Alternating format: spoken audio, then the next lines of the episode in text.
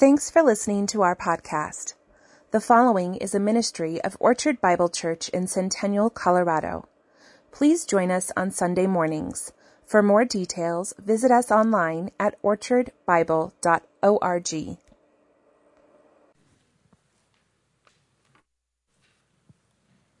Today's scripture reading is from Hebrews 11 30 through 40. This is the Word of God. By faith, the walls of Jericho fell down after they had been encircled for seven days. By faith, Rahab the prostitute did not perish with those who were disobedient, because she had given a friendly welcome to the spies. And what more shall I say? For time would fail me to tell of Gideon, Barak, Samson, Jephthah, of David and Samuel and the prophets, who through faith conquered kingdoms, enforced justice, obtained promises stopped the mouths of lions, quenched the power of fire, escaped the edge of the sword, were made strong out of weakness, became mighty in war, put foreign armies to flight.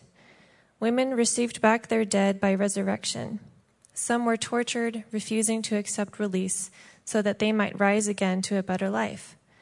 Others suffered mocking and flogging, and even chains and imprisonment. They were stoned, they were sawn in two they were killed with the sword.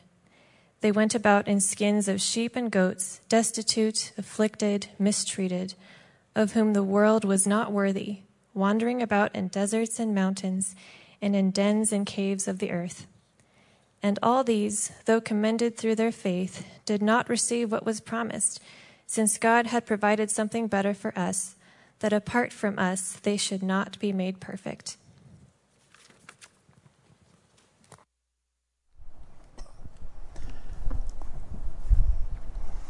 Let's pray. Father, we do thank you for this morning we have that we can gather together and study your word. May we, as students of the word, listen carefully to the message of Hebrews this morning, this great message of faith, for it's in Christ's name we pray. Amen.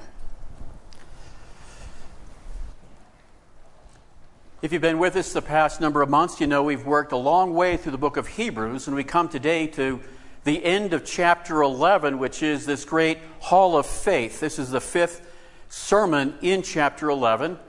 The hall of faith is, in many ways, the capstone of the great argument that the preacher of Hebrews has given to us throughout the book of Hebrews. The argument has been developing in who Christ is and what he's done for us, the sacrifice that he made, that he himself is the Messiah that was promised in the Old Testament, and that Christ now is our only hope our only future.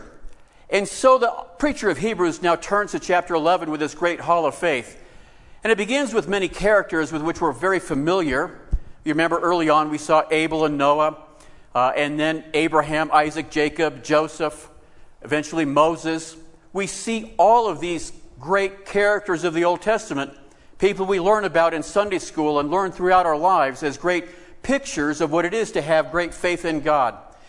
But the preacher of Hebrews now comes to a point towards the end where he feels the pressure of having to now wrap it up. And as Melissa read there, you saw he reached a point where he no longer developed the stories of these characters, but instead simply named names, threw them out there, assuming now that the hearers could hear these names and know what their stories are.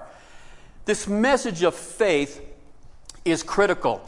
This message is a message that all of us are called to deliver to the world in which we live.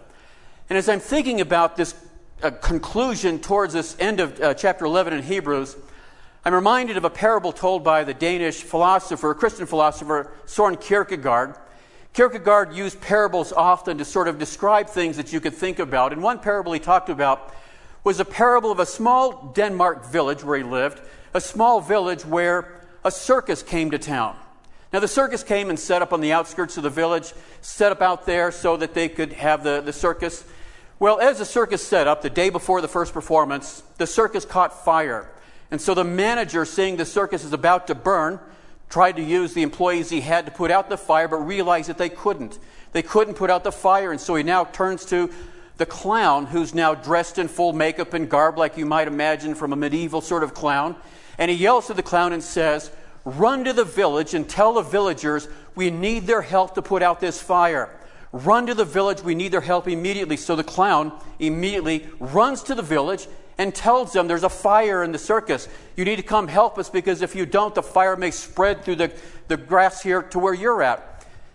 Now, the villagers knew exactly what this was, they thought. This is simply an advertisement from the circus to say, come to our circus and enjoy the circus we have.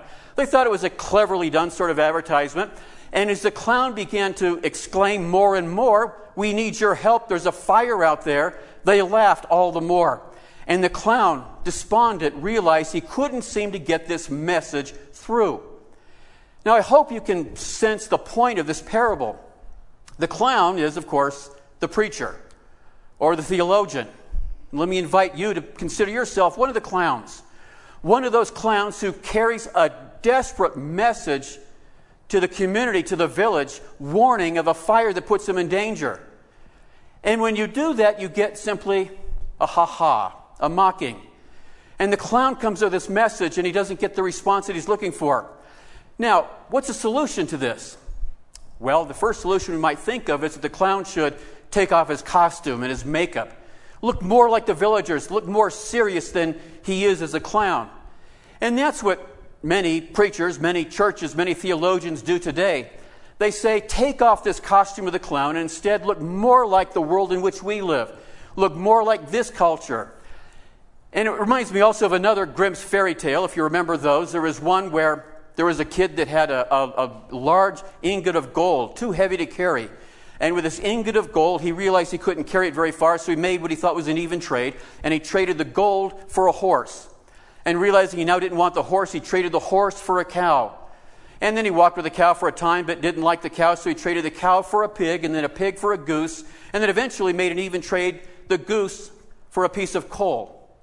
And then realizing the coal was of no value, he simply threw it in the lake. And that's the trade sometimes we feel like others make, but some Christians feel they have to make to make the gospel sound more palatable, that we just trade it down. We get the hard stuff out of it, the heavy stuff, the important stuff in the end, and we trade it to some other level, thinking we're making an even trade, but in the end you realize what's left on the Sunday morning preaching for many churches is nothing but coal. And so there are movements out there to try and make a palatable message in the modern world, and it falls and it fails because it doesn't have the power that the gold had originally. And so we, like the clown, bring a message saying that there's something of value here, don't miss it. And the preacher of Hebrews in chapter 11 is reminding us that the message that he's given to us is a message of gold. And we're to deliver that message, hold on to that message, and keep that message in our teaching, in our preaching, in our lives. So the preacher of Hebrews now comes to chapter 11 as he begins to wrap up, and he has a couple more stories with which we're familiar with, I believe, uh, and then a few more that we may not be so much. So let's take a look at these. And in the outline that you have, uh, there's simply five of them here. Let me just read them out for you so you have them. First, there's conquering in faith in uh, verse 30. We're going to see the story there of Jericho falling. Adopted by faith, that's Rahab. We see also the fruit with faith, tribulation because of faith, and future glory through faith. And if you look simply at these five points, you see in some way the gospel really developed here. That in all of this we see there's a problem, particularly in Rahab, but we see also that there's fruit for those that have faith. We see that there's tribulation that people go through because of their faith, but there is a hope, a future glory that we have through faith. So let's think first of all about this story we see in verse uh, 30 mentioned where the preacher of Hebrews says, By faith the walls of Jericho fell down after they had been encircled for seven days. Now, that's all he says in this story, but if you go back to Joshua chapter 6, you remember the story there. The people of Israel had 40 years earlier escaped Egypt through the Exodus. They wandered in the Sinai desert for 40 years.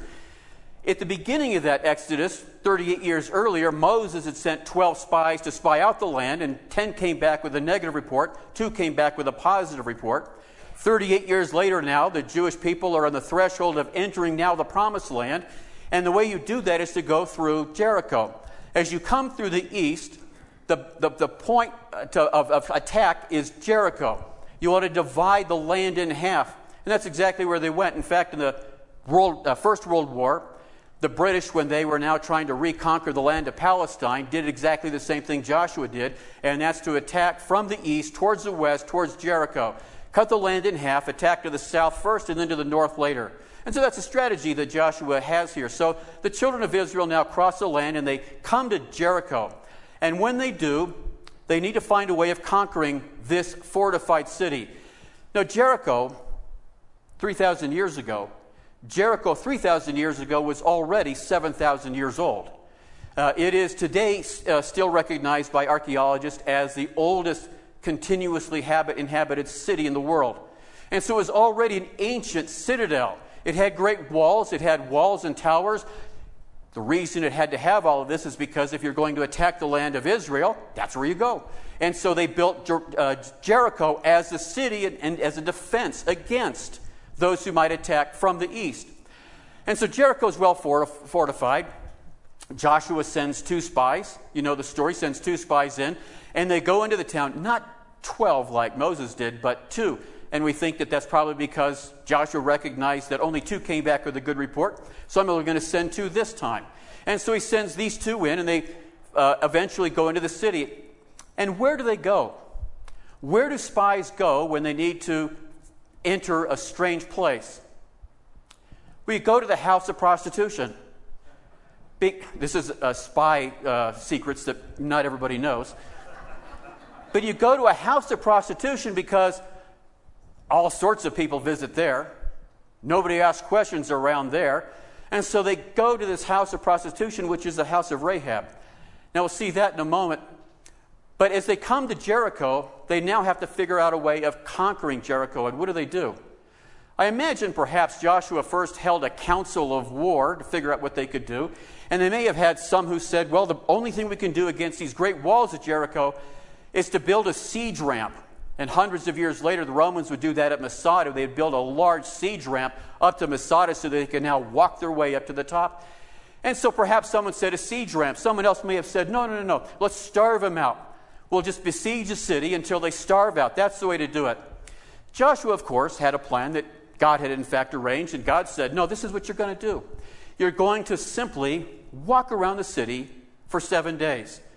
For seven days, you're going to walk around the city with the priest in front of the Ark of the Covenant, the people behind, seven priests with horns. You're going to walk around the city once on the first day, another, another time on the second day, the third day. But on the seventh day, you're going to walk around the city. And after you do it the seventh time, the priests will blow their ram's horns, the people will all shout, and the walls will come falling down. Now, that was the plan that God gave to Joshua. And as you think about that plan, what do you see in it? First of all, imagine what the, the Jews must have thought as they walked around the city on the first day.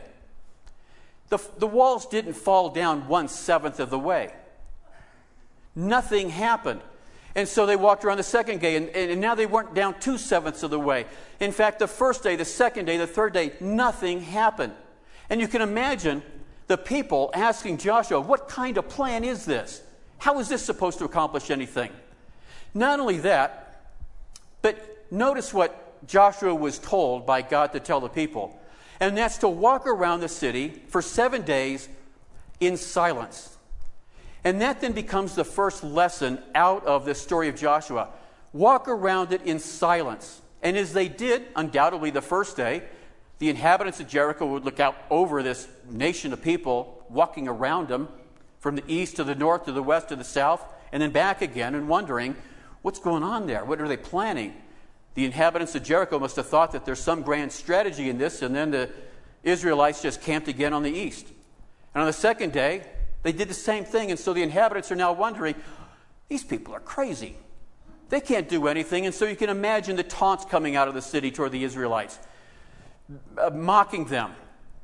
And then some of those hearing these mocks wondering, I wonder if those inhabitants of Jericho are right. Uh, and so silence became what God called them to do, and as they did, they must have heard the mocking. But what they did was obey. You see, that's the next secret in the fall of Jericho was the nation of Israel simply obeyed. They did exactly what they were told. And that for us, I think, is an important lesson also. That's the lesson of faith that the preacher of Hebrews was giving to the people that were listening to him. It is that they simply obeyed God's command, even when nothing seemed to happen the first time around. And so they obeyed. They did what he said. Now, they may have had their other plans, and certainly by the third and the fourth day, those who heard the council of war thought perhaps that there may be other ways of taking this city, but they obeyed. And then they not only obeyed, but they obeyed to the end. The first day, the second day, they kept doing it even when they didn't see results. Now, obedience is important.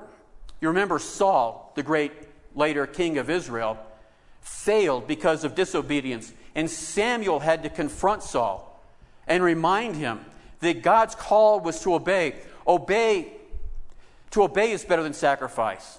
To obey, that's what they're called to do. Do what God has called them to do. And that's sometimes the easy way into it. We can obey for a time, we can make those first steps, but to obey every day when we don't see results. And that's what they did. The sixth day, the seventh day, they kept walking around. The third time on the seventh day, they walked around, still no results. They walked around the fifth time on the seventh day, still no results. Now they're probably tired, wondering how much more of this. What really is God's plan here? There's another character from the Old Testament, Naaman the Syrian, a, a general who uh, met with Elijah, and, and Elijah said, If you want to be healed of your leprosy, dip seven times in the Jordan River. And Naaman objected, said, The Jordan River's a, a cesspool, it's a mess, it's a muddy, ugly river. I could go back to Syria where we have good, clean water from the mountains. Why don't I just go up there? And the message was, No, the seven times in the Jordan River. And First Kings, uh, Second Kings uh, tells us that as Naaman went down, he told his servant, What am I doing in this mud? Why am I doing this? And the message was just keep doing what the prophet said. Do it again and again. And on the seventh time, he comes out and his leprosy was healed. And that's the same message that God was giving to the Israelites here. Just do what I ask to the end, even when you don't see results. And so they march around the city, and eventually, on the seventh time, on the seventh day, the priests blow the trumpets, the nation of Israel shouts as they were now told, now's the time, and the walls fell. The walls fell before them and they were able to take the city. That's the story of Joshua chapter 6. And when the preacher of Hebrews in Hebrews 11:30 reminds us of that, he's saying remember all that went into what the Hebrews did, the Israelites did in Joshua chapter 6. Remember their obedience. Their silence before God as they listened to God, not the people, and their obedience before God, obedience even to the end. So, the faith message of Hebrews 11 is to obey, to stay faithful and obey. That's what faith is. That's what our faith requires, that we obey even to the end.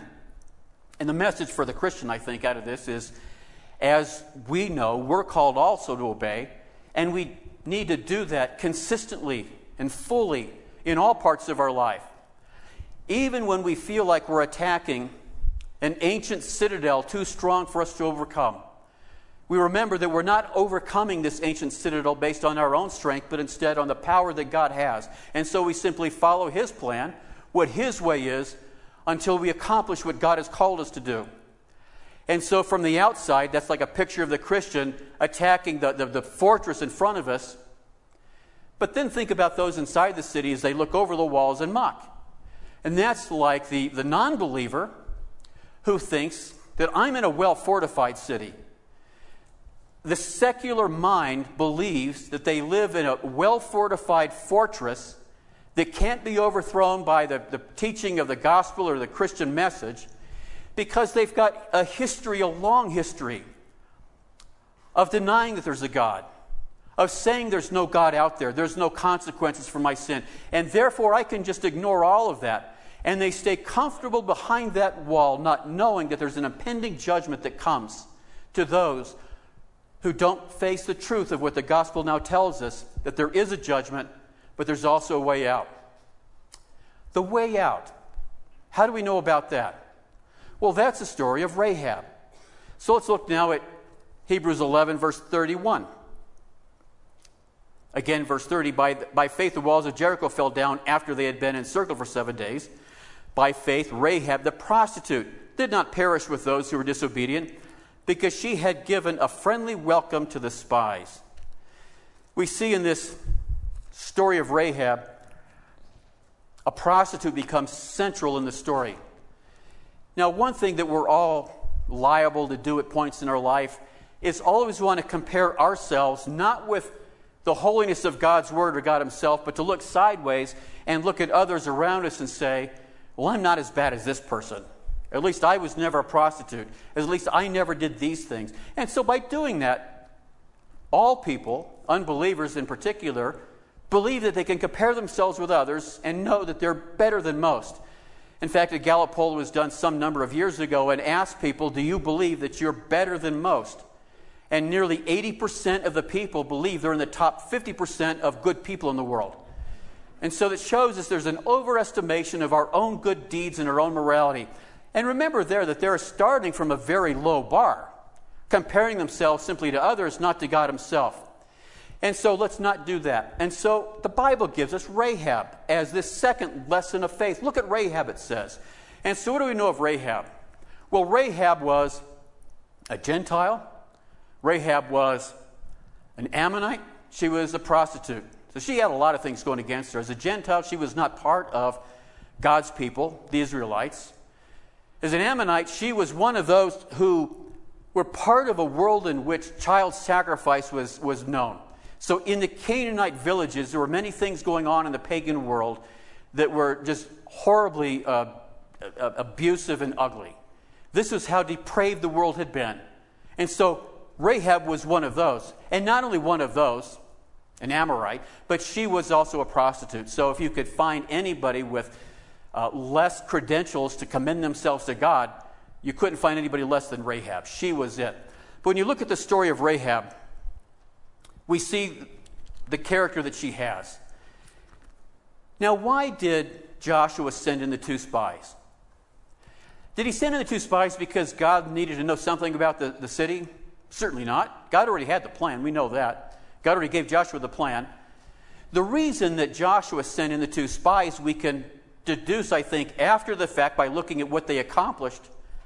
And what they accomplished was the rescue of Rahab and her family.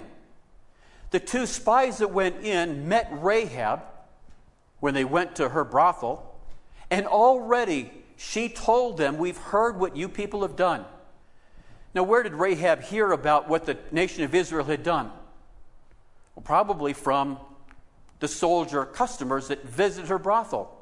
They would have known out there. They heard about the Israelites' exodus from Egypt. They heard about how the Israelites had conquered two of the uh, Amorite uh, kings in the east just days before. So she was familiar with this, and she knew now that the Israelite nation is camped on the east of their city. And so she knew all of this. Rahab had heard all of this, and she listened to it, and what she heard, she now believed. And so, on the one hand, we see Rahab as the picture of somebody who's living a depraved and sinful life who now hears what God is doing. And what God is doing is bringing the nation of Israel to her threshold. They're, they're, God is bringing the one hope that she might ever have, her and her people, to their threshold. And she believed. And so when she confronts these two spies, or talks with them really, uh, the two spies tell her what's going on, and she says, Look, just do one thing for me. I will help you, but just save me and my family. And so a plan is devised where she'll cast down or she'll wrap a scarlet cord on the outskirts of the window where she lived on the walls so that the nation of Israel would know don't harm Rahab and her family. And that's what she did, and she was eventually saved from that. And so Rahab, who's a sinner, now hears what's going on and finds a way of rescue. And in this way of rescue, she exercises faith. Now, think about what she did. She, first of all, has to repudiate her own family, her own people, her own world. And that citadel that had stood there for thousands of years as a strength in the land, she knew would not last. And so she gave all that up and walked away from that. So she had to first acknowledge that she has to step away from the world in which she lives.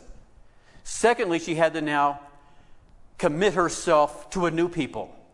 And that's much of what the gospel talks about.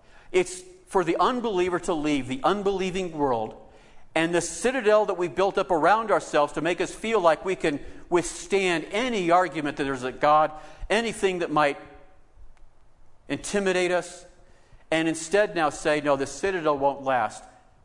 And we need now to commit ourselves to God's people. And that's what she does. She says, I want to be one of you. And she was. And what happened was she was then rescued because of her faith.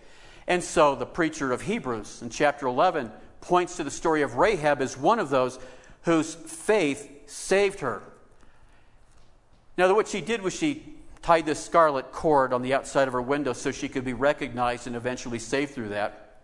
And beginning in the early centuries of the church, this scarlet cord was recognized and used in some ways as a picture of Christ. Because we know the Passover, the blood painted on the, uh, the, the, doorpost, the lintel, and when the blood from the Passover was painted on the, the top of the doorpost, that the, the uh, angel of death would pass over.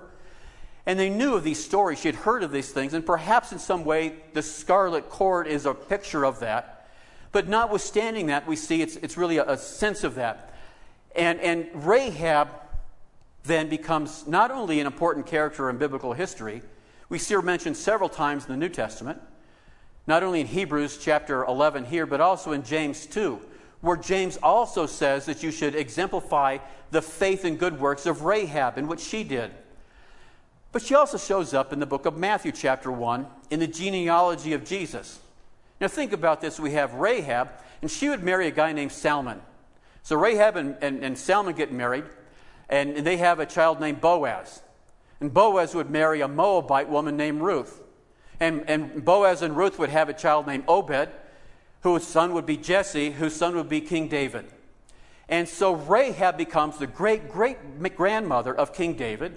Ruth, the great grandmother of King David. And then that's recorded for us in Matthew chapter 1. And if there was any place where you would think that the New Testament writers would want to kind of clean up the story, you would think it would have been to erase this prostitute from the line of Jesus. They certainly included that to show us that that's who God reaches out to. No matter what a person has done, no matter what their lifestyle may have been, there's always salvation that comes in Christ. And that's the message. Even Christ himself humanly was descended from a prostitute and Gentiles. And a lot of other ugly characters you might read in Matthew chapter 1 if we, if we did that some other time. But that's the message of Rahab. So the faith that we're called to here is a faith in that. And again, as, as Christians, we live in an alien world. When you leave the secular city of Jericho and you come to where the Israelites are, you now live outside of this, the confines of the safety of the secular world, those great walls, in an alien world, but you know that that secular wall will fall. And that's where we're at now. We know one day, when God remakes everything, that we will then be part of His true city, the new city, the new heavens, the new earth. So that's Rahab. Now, the preacher of Hebrews, as I get sometimes when I look at the clock, falls into a moment of panic thinking, I've got so much more to say and I'm running out of time. And so he writes now in verse 32 And what more shall I say? For time would uh, fail to tell of Gideon, of Barak, of Samson, Jephthah, and David, and Samuel, and the prophets, who through faith, then we see the characters mentioned, and now we see some description of, the, of them. So Gideon, you know, was told by God, Leave your army behind, take 300 men, and you'll conquer the Canaanites. And that was a message of don't try and conquer in your own strength, but instead conquer based on the provision that God will give you. And so the Israelites, throughout its history, always knew the story of Gideon was a picture of God providing for us when we are weak. And then after that is uh, uh, Barak, which means the blessed one. Uh, Barak also is a general uh, who conquered uh, the Canaanites. Samson, we know, was given great strength to uh, defeat the Philistines. Jephthah was another general. David, we don't need to say much about David. Uh, he's well known. The pivotal character in the Old Testament after Abraham is going to be Moses and then David. And Samuel, the prophets. And so we have all of these great heroes of the Old Testament, the Hebrew Bible, that talk about who they were and what they did. And then he goes on to describe some of what uh, they uh, accomplished. Who conquered kingdoms, as David did, enforced justice, obtained uh, promises, stopped the mouths of lions Who's that? Daniel in the lion's den, Daniel chapter 6. Quench the power of fire. Who did that? Shadrach, Meshach, Abednego in Daniel chapter 3. So these are all stories that the Jewish people were well familiar with. Escapes to the edge of the sword were made strong out of weakness. And that phrase there, we were made strong out of weakness, is, I think, the great pivotal message of the, these verses. Because all of these characters were made strong out of their weakness. They weren't strong in their own strength and accomplishments out of their own great strength and, and skills, but they were made strong out of their weakness. And so the Israelites always knew that their great heroes of the faith were, in fact, weak and, and, and needed God's strength.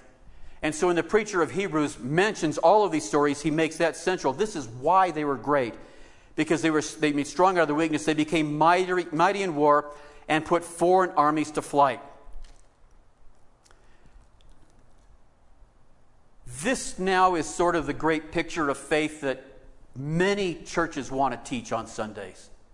That you, and this is true, but you can be made strong out of your weakness. And that's a message of, message of faith that out of your weakness, God will make you strong. What we do know is that God promises us that He will give us the strength to overcome whatever challenges we face. But this message, you see, can so easily be twisted and contorted to say, that out of your weakness, God will not only make you strong, but will give you all the promises and all the desires of your heart.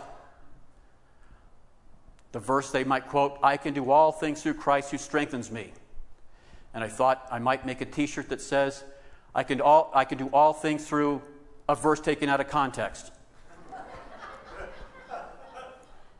but they think that, and they teach, and it sounds very appealing to the, the people, that God will give you whatever you ask, whatever you need. You will never be defeated. You can be like David. You can be like Samson, like Samuel. You can have great success and have all that you ever need.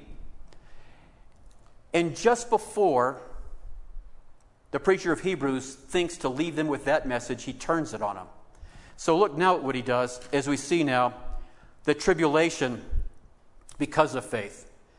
And again, he says in verse 36 women receive back their dead by resurrection. And that refers to the Shunammite woman and the widow Zarephath, two stories with Elijah and Elisha, where their dead sons were brought back to life in terms of a resuscitation, brought back into this life. They would die again, but brought back by resuscitation to life again. But what he says next is pivotal. Others suffered mocking and flogging. So, uh, some women, uh, let's see again. Uh, women received back their dead by resurrection. Some were tortured, refusing to accept release so they might rise again to a better life. Now, the women received back their children from the dead. We know that by resurrection. Some, who were the some that were tortured? Refusing to accept release. And there's stories that are told in other places that we don't have in, in our Bible uh, there's a, another batch of books that Catholics include that are called the Apocrypha. But the Apocrypha is a, a number of books that have great historical value. And as we read the Apocrypha, I'm just going to grab the stand here. When you read the Apocrypha, uh, Second Maccabees is uh, a story told of what the people of Israel went through after the land was taken by the Greeks. Remember Alexander the Great? Alexander the Great takes uh, the land, takes the world, and after his death, the land was divided among four generals. Seleucus took the northern part that included Syria, Ptolemy took Egypt, Lysimachus took up to the east where Greece was, and others. Uh, but later on down the road, the Seleucid king would be a guy named Antiochus Epiphanes. Antiochus Epiphanes would be the one guy who most persecuted the people of Israel. And so at some point, rather than allowing the Israelites to live in a normal world of peace as being subjected to the king, but Antiochus took it up a notch, decided now he would sacrifice a pig in the uh, temple in Israel. And then what he did was to take and ask that the prominent families of the land be brought out front. And Second Maccabees chapter 7, which is a great historical retelling of what was going on in this era, tells us this. It happened also that seven brothers and their mother were arrested and were being compelled by the king under torture with whips and thongs to, part, uh, to partake of unlawful swine flesh. This is what the preacher of Hebrews is talking about, 2 Maccabees 7. See, they would have known these stories, and, and we just don't have the same familiarity with them. One of them, one of the brothers, acting as their spokesman, said, to the king, What do you intend to ask and learn from us? For we are ready to die rather than transgress the laws of our ancestors. And the king fell into a rage and gave orders to have pans and cauldrons heated. These were heated immediately, and he commanded that the tongue of their spokesman, the oldest brother, be cut out, and they, be, and they scalp him, and they cut off his hands, and they cut off his feet, while the rest of the brothers and the mother looked on. Now, you don't normally come to church and expect these sort of gory stories, but look, we live in a real world where this is what's going on. And, and, and, let's be serious about what really it required of not people in this country today, but in many Christians around the world this morning, they face this, so, this same sort of threat. And they cut out uh, his scalp and they cut off his hands and his feet while the rest of the brothers and the mother looked on. And when he was utterly helpless, the king ordered them to take him to the fire, still breathing, and to fry him in a pan. And the smoke from the pan spread widely. But the brothers and their mother encouraged one another to die nobly, saying, The Lord God is watching over us, as Moses declared in his song that bore witness against the people to their faces when he said, and he will have compassion on his servants. And so the story shows the six brothers and mother watching the oldest brother being tortured and fried and killed, saying, Let's stay strong. And after the first brother had died in this way, they brought forward the second for their sport, and they tore off the skin of his head with his hair, and they asked him, Will you eat the pig rather than have your body punished limb by limb? And he replied in the language of his ancestors and said to them, No. Therefore, he in turn underwent tortures as the first brother had done. And when he was at his last breath, he said, You accursed uh, wretch, you dismiss us from the present life, but the King of the universe will raise us up to an everlasting renewal of life because we have died for his laws. And the second brother's hope was in a resurrection. And for the Jewish people, Resurrection was their hope. It wasn't in this life, it was in the future life. And after him, the third was the victim of their sport. And when he was demanded, he quickly put out his tongue, he stuck it out, and he told them, Cut it off. And he said to them, I've got these from heaven, and because of his loss, I disdain them. And from him I hope to get them back again. As a result, the king himself and those with him were astonished at the young man's spirit, for he regarded his suffering as nothing. The third brother says, Look, you can take my tongue in my hands. You can take them today, but I'll get them back at the resurrection. And it goes on with the fourth and the fifth and the sixth brother. And it gets down to the seventh brother. And the mother looks at him and says, Stay strong like your other brothers did because, because there is a resurrection, there is a hope. And I know I will meet all of you on the other side in the resurrection when God fulfills his promise. And it goes on to describe all that they went through. Verse 39, I skipped a lot of verses. And the king fell into a rage and handed, handled him worse than the others, being exasperated at his scorn. So he died in his integrity, putting his whole trust in the Lord. Last of all, the mother died after her sons. Let this be enough, then, the writer says, about the eating of sacrifices and the extreme tortures. And so the writer of Maccabees, Second Maccabees, says this is what they went through for their faith. This is what they had to go through. And he says, That's enough of the story. You got the point. Sometimes the faith that we think will give us whatever we want, we realize is simply us putting our agenda first. A lot of times, think about this, a lot of times our faith is not in God's agenda, it's in our agenda. Our faith is that God will give us our agenda. And that's always encouraging to think that we can draw up and construct whatever life we want, and that God will simply sign the check at the bottom and say, okay, you can have all those things. And there's many who think that they're Christians because that's a message that they've been taught, a message that God wants you to be healthy and wealthy. Uh, there was a preacher some years ago, uh, Rod Parsley. I saw. I used to kind of watch and research this stuff, but Rod Parsley was preaching to a crowd of 1,500, maybe 2,000 in his church in Ohio. And he, he, was explaining that the reason you're poor is because Satan has taken away your stuff that God wanted you to have. God wanted you to be healthy, He wants you to be wealthy. Satan has taken it away.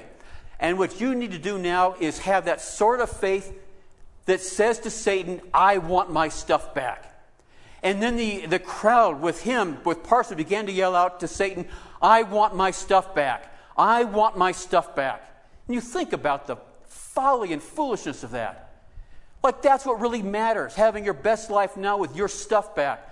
And although we see times in our life, and we like the testimonies where people can stand up and say that in a time of financial need, I came to a moment where God provided for me. And we've all had that and know that. Perhaps, like this mother with her seven sons, well, we might also say at some point, even if I don't get that sort of restoration now, I'll be faithful anyway. And that's a picture that she gives us here. The picture of Hebrews chapter 11 is that there are those who suffer. And when we read this passage again, we see how much of that the people of God have always had to face. And so, again, women receive back their dead by resurrection. Some were tortured, 2 Maccabees 7, refusing to accept release so that they might rise again to a better life. Others, and see now he's pivoting from what faith is. There's one side of faith that says everything will be good, God will give it to you. There's another side of faith that says sometimes it leads to disastrous, torturous consequences. Others suffered mocking and flogging and even chains and imprisonment. They were stoned, they were sawn in two. That would be Isaiah. They were killed with a sword. They went about in skins of sheep and goats, destitute, afflicted, mistreated. And yet he says, of whom this world was not worthy. And those are the great heroes of the faith, not simply those that have great stories to tell about how great things are. Think about David and Jonathan. Remember these two young men working together? David goes on to become king of Israel and, and, and the, the, the, in the lineage, the ancestry of Jesus himself. Jonathan goes on to suffer a torturous, difficult death at the end. They started the same place, but their lives ended up differently. But they were both part of the plan that God had and both rescued from that. And so faith isn't only about having all these easy things happen. And that's where we get down to the final point, verse 39 future glory through faith. And all these, though commended through their faith, did not receive what was promised. What was promised was the Messiah, what was Christ, and they did not have that in their lifetime, but we do. Since God had provided something better for us, that apart from us they should not be made perfect. You see, the point that he's making here is that there is a future. And as this woman in 2 Maccabees 7 tells us, there's a resurrection, there's a future. And the Jewish people, many of them, not all, but many, believed in a future resurrection. Remember, the Sadducees said there is no resurrection, everything we have is today. And after that, there's death. Uh, Epicurus, one of the great philosophers of the ancient world, said, Life would be easy if I did not believe that there was life after death. I mean, think about it, death would be easy. If you knew that death was the end of it, you could face it bravely, knowing that this is the end.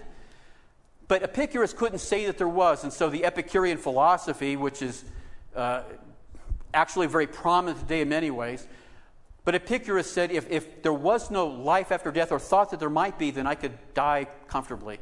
Why does he think that there might be? And that's because God has placed in the hearts and the minds of all people the idea that there is an eternity.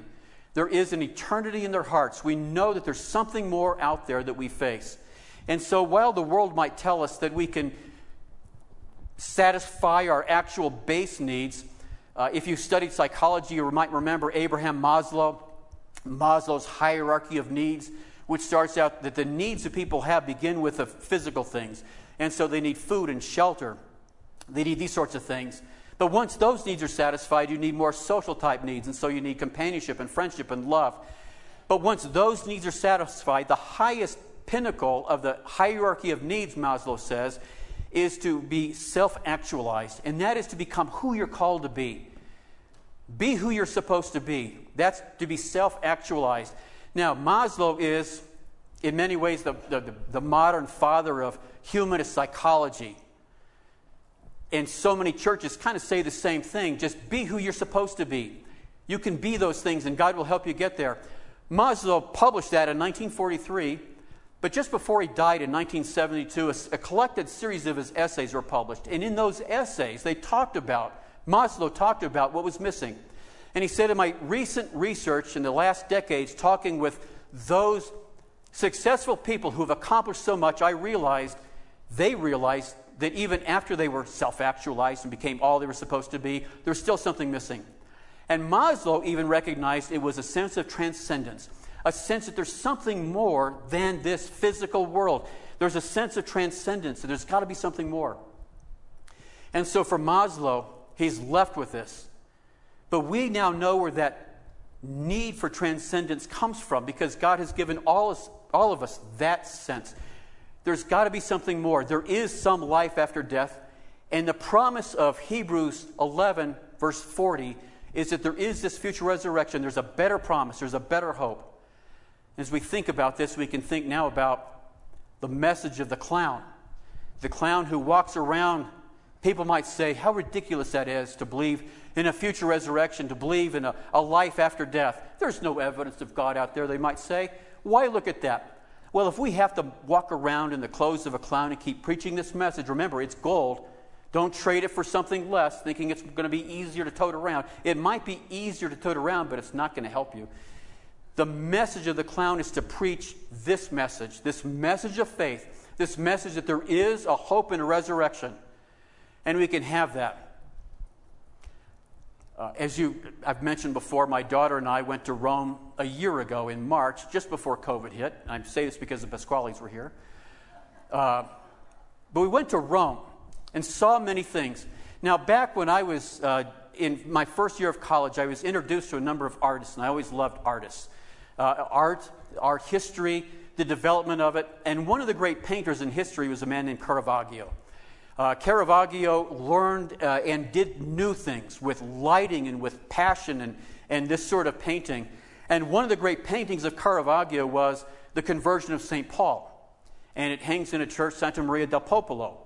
Uh, and so, beginning 40 years ago in college, I always wanted to see that painting. And I've been to many art museums around the world in different places and, and enjoyed that. But I always thought I wanted to see this conversion of St. Paul, Caravaggio.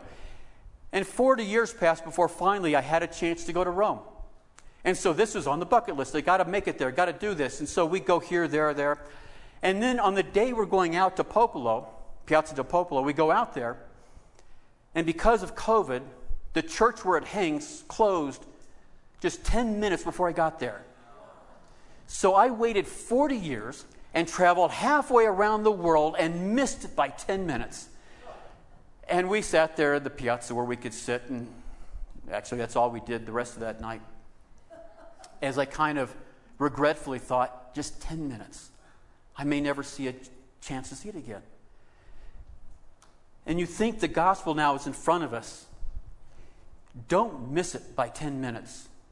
When it's offered to us, the story of this great message of faith, don't miss it by showing up late. The gospel comes to us, and today all of us are invited to partake of it and enjoy its great beauty and its great benefits. Let's all stand as we pray.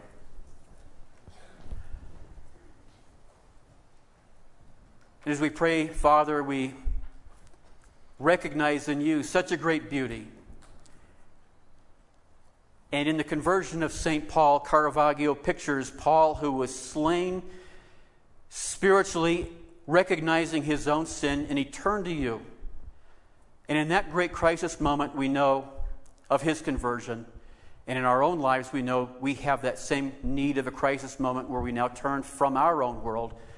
Our own world is where an enemy against you, but now turn into a friend for you. And so, Lord, we ask that each person here those who are believers, that we might be strengthened by this message of faith from Hebrews, that we might be strong in our faith, facing not only the good times, but also the threats that may come. But for any unbeliever that may be here, we ask now that they too might recognize their great, glorious Savior in Christ. There's no need to now stand in a citadel and fight against God, but now turn towards God, turn for God, accept Christ as their Savior, we pray. We pray these things in Christ's name. Amen.